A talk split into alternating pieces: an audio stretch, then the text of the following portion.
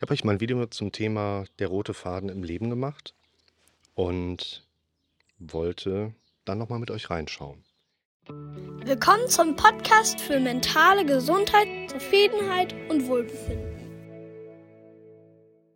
Ich finde das spannend, wenn ich jetzt zum Beispiel die ganzen Podcasts für euch äh, einmal so umformatiere, vielleicht noch ein bisschen ergänze, ein bisschen was dazu auch einspreche noch, habe ich manchmal so Formulierungen oder Phrasen im Kopf, wo ich dann auch denke, so, boah, ja, das hast du früher immer so formuliert und das ist dann irgendwie mit der Zeit so untergegangen. Es ist total spannend, mal so in die alten Modelle reinzuschauen. Zum Beispiel in dem Modell, wie entsteht ein Gefühl? Da habe ich euch früher erklärt, wir reden den ganzen Tag mit uns selber. Heute würde ich das anders formulieren. Heute würde ich sagen, wir hören die ganze Zeit eine Stimme hier oben drin, die im Automatikmodus zu uns spricht. Und wir dürfen lernen, anders damit umzugehen. In vom Lied ist nach wie vor der gleiche Arbeitsauftrag. Wir dürfen lernen, hier oben aktiver mit uns selbst zu sprechen. Und auch, ich weiß schon ungefähr, wo ich hin will, jetzt gerade mit diesem roten Faden, weil ich da so ein schönes Beispiel nochmal zum Thema mentale Gesundheit habe. Gucken wir doch mal rein. Ich habe vor einiger Zeit mit einer Klientin über das Thema Ziele im Leben gesprochen und die Klientin hatte eine Idee am Start, wo wir beide uns so ein bisschen angeguckt hatten und gesagt hatten, das ist ja jetzt nicht unbedingt so ein logisches Aufeinanderfolgen von beruflichen Wünschen.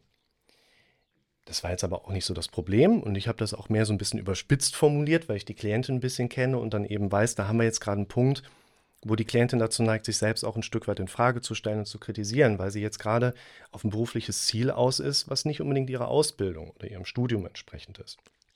Das ist übrigens ein ganz interessanter Punkt, dass wir natürlich sehr stark hier in diesem Videoformat auf Werkzeuge gehen, Analytik gehen. Nicht Psychoanalytik, sondern Analytik mit der Frage verbunden, wie funktioniert eigentlich unser Kopf, wie können wir unseren Kopf besser benutzen, so ein bisschen Brain Hacking, Body Hacking, so ein Stück weit.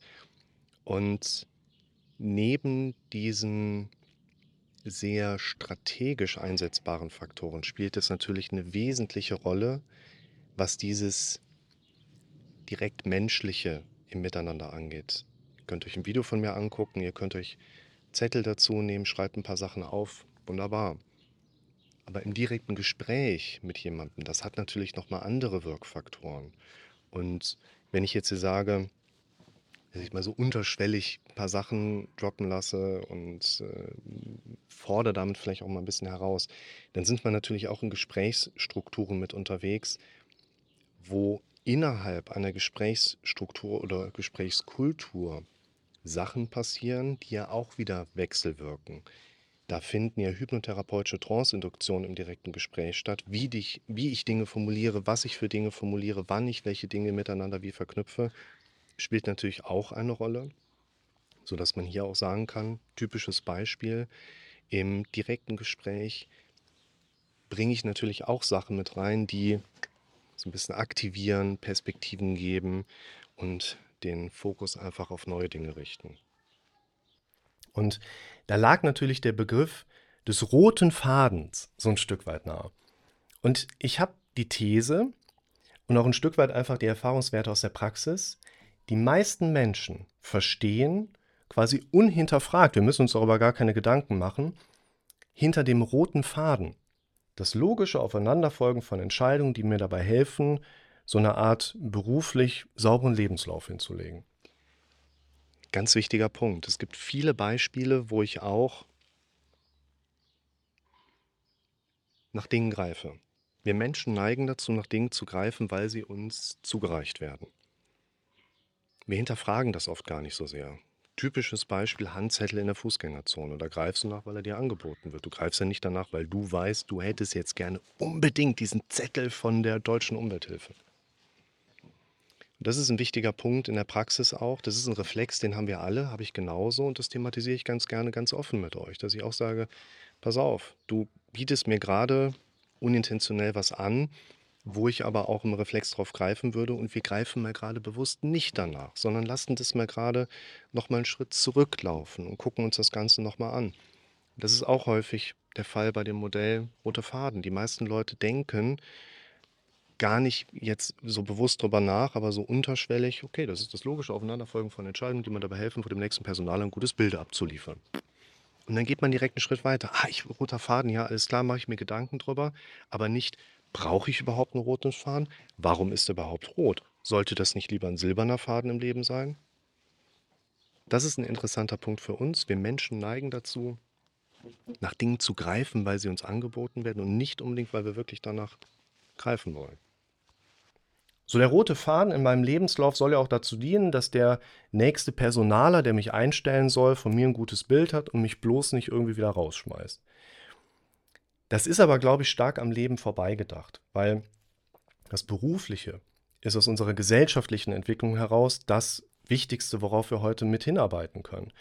Ist mit das, wo wir die meiste Zeit mit verbringen. Also hier so Thema Work-Life-Balance kannst du vergessen wir gehen acht Stunden im Schnitt arbeiten. Ich sage mal ganz ehrlich, wir gehen acht Stunden arbeiten nur. Dann müssen wir irgendwie noch zur Arbeit kommen, von der Arbeit nach Hause kommen. Wir sollten so im Schnitt acht Stunden schlafen. Da bleibt naturgemäß weniger Zeit für Privates.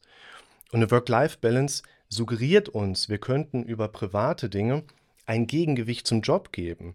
Das ist doch Schwachsinn. Warum sollten wir denn einen Job machen, der uns Energie kostet, und versuchen, das im Privaten irgendwie wieder aufzuwiegen. Also die meisten Menschen führen kein glückliches Leben, die meisten Menschen entscheiden sich aber auch einfach noch nicht dafür, Dinge so in ihrem Leben mal anders in die Hand zu nehmen oder anders zu sehen. Wir Menschen gehen arbeiten, um Geld zu verdienen, um das Geld jemandem zu geben, der wieder ausgleicht, wie ich mich mit der Arbeit kaputt mache. Das ist doch kein cooles Leben, das ist doch kein glückliches Leben. Es gibt sehr viele Menschen. So dieser typische Vorgabemechanismus von außen, du bist Mitte 30, du brauchst einen Partner, du brauchst ein Kind, du brauchst ein Reihenhäuschen mit einem weißen Fliesenboden im Wohnzimmer. Blach. Wenn wir nicht in das eigene Denken eingreifen und lassen das so laufen, ich glaube nicht, dass man damit irgendwie schlecht fährt. Meine, welche Größen regulieren uns dann, unser eigener Kopf, der denkt dramatisch, der will nicht, dass du glücklich wirst, der denkt situativ überleben plus Gesellschaft, die sagt, du sollst bitte schön hier in die Renten- und Krankenkasse sozialmäßig einzahlen und machst halt so dein Ding. Aber das macht uns nicht glücklich. Das heißt, auch hier, es ist ja das, was ich euch vermitteln möchte. Wenn wir diesem roten Faden unüberlegt, direkt zugegriffen, hinterher eifern, dann werden wir mehr und mehr uns in Bereiche entwickeln, die vielleicht gesellschaftliche Ideen erfüllen oder vielleicht auch den Erwartungen gerechter wird, die jemand von außen mehr an mich stellen könnte. Aber glücklich werden wir dadurch nicht. Ich meine, du kannst auch versuchen, dir mit dem Hammer um den Finger zu hauen und erwartest, dass dein Kontostand dadurch wächst. Das sind halt, ja, der Gesellschaft näher oder den Vorgaben der Gesellschaft zu erwarten. Nein, den Erwartungshaltungen der Gesellschaft näher zu kommen. Oder eben auf die eigene Intuition zu hören, ganz gefährliche Nummer. Ihr solltet nicht auf eure eigene Intuition rundweg hören, unhinterfragt.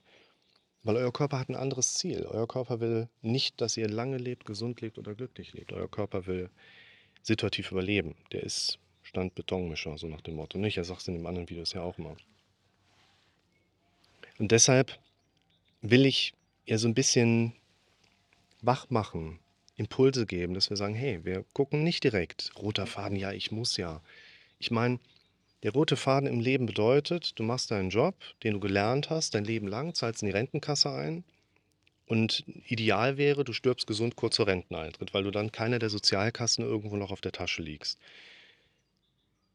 Und wer hat was davon? Also vielleicht irgendwer, aber halt du nicht als Betreffender. Und da möchte ich ja hin.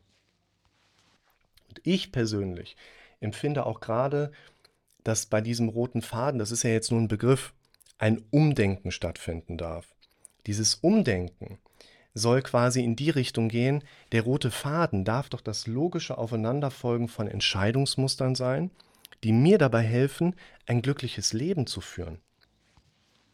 Wie führen wir ein glückliches Leben? Ich verlinke euch das Video, meine Idee, mein aktueller Ansatz, meine aktuelle Lebenseinstellung aber auch. Ich mache nur die Dinge, die mich glücklich machen. Ich konsumiere, so viel es geht, Dinge, die mir ein gutes Gefühl bereiten und den Aspekt von Nachhaltigkeit erfüllen. Ich kann den ganzen Tag Computer spielen, ist jetzt nicht so meine Leidenschaft. Ich kann den ganzen Tag Computer spielen, es wird mich nicht glücklich machen.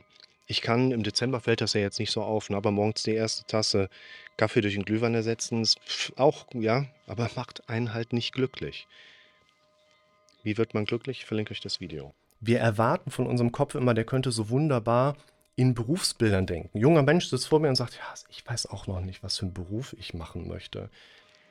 Bedenkt, unser Kopf ist evolutionsbiologisch 50.000 Jahre in der Vergangenheit. Und damals war es nicht für unser Überleben sinnvoll, in damaligen Berufen zu differenzieren für unseren Kopf. Wir machen halt Dinge, die wir gerne machen und wenn wir davon zu wenig machen und zu viel von den Dingen, die wir nicht machen möchten, dann werden wir halt depressiv oder kriegen eine Angststörung oder sind sonst irgendwie belastet. Zumal natürlich auch die Frage wäre, was wären so typische Berufsbilder in der Steinzeit? Irgendwie Erfinder. Da hat jemand einen Stock an Stein gebunden. Du, du hast ja quasi mit allem, was du gemacht hast, immer was Neues gemacht. Das wäre eigentlich eine ziemlich coole Zeit gewesen. Ja? Irgendwie äh, Worterfinder oder so. Ne? Aber wir können das doch auch gar nicht von uns erwarten, dass unser Kopf uns sowas zur Information gibt, weil das Thema Berufse, Ber Berufse, Berufsbildung oder Beruf im Allgemeinen, unser Gehirn ist evolutionsbiologisch auf dem Stand von vor 50.000 Jahren. Wie soll unser Gehirn da irgendwie gut sein im deterministischen Denken von Berufsbildern betreffend? Das macht überhaupt keinen Sinn. Und ich glaube, jeder von uns darf sich mal hinterfragen, was ist eigentlich so mein roter Faden? Und ich würde gerne Werbung dafür machen, dass dein roter Faden deine Abfolge von Entscheidungen darstellt, die dir dabei helfen, ein glückliches Leben führen zu können. Ich habe es eingangs mal angedeutet, das Thema mentale Gesundheit spielt hier für mich auch eine Rolle, weil viele Menschen erwarten, dass mentale Gesundheit etwas ist, was ich irgendwann mal erlangen kann und profitiere dann davon. Ich verlinke euch das Video, mentale Gesundheit. Ich würde eher daran gehen, mentale Gesundheit ist ein Ergebnis, was ich mir jeden Tag immer wieder neu erarbeiten darf, weil ich Wege finde, die vermittle ich euch ja, Video für Video, wie ihr lernen könnt, besser mit euren Problemstellungen, mit euren Herausforderungen umzugehen, mit euren Szenarien, die tagtäglich kommen mit den negativen Denken. Ja? Also das ist auch hier wieder der rote Faden im Leben, ist ungefähr so eine Vornahme wie, dass wir von Natur aus positiv denken würden. Wärst du glücklich, wenn ein Symptom weg wäre? Nein, nicht automatisch, weil wir Menschen sind nicht von Natur aus glücklich und Symptome halten uns im glücklichen Leben ab. Ein glückliches Leben und mit seinen Symptomen vernünftig umgehen können, sind zwei unterschiedliche Baustellen, die wir da betrachten dürfen. Da kommt die erste Hummel. Und deshalb, mentale Gesundheit verlinke ich euch natürlich auch. Wir arbeiten jeden Tag daran, dass wir glücklich sind. Wir arbeiten jeden Tag daran, dass wir unseren eigenen roten Faden als logisches Aufeinanderfolgen von Entscheidungen sehen können, die mir dabei helfen, glücklicher zu werden.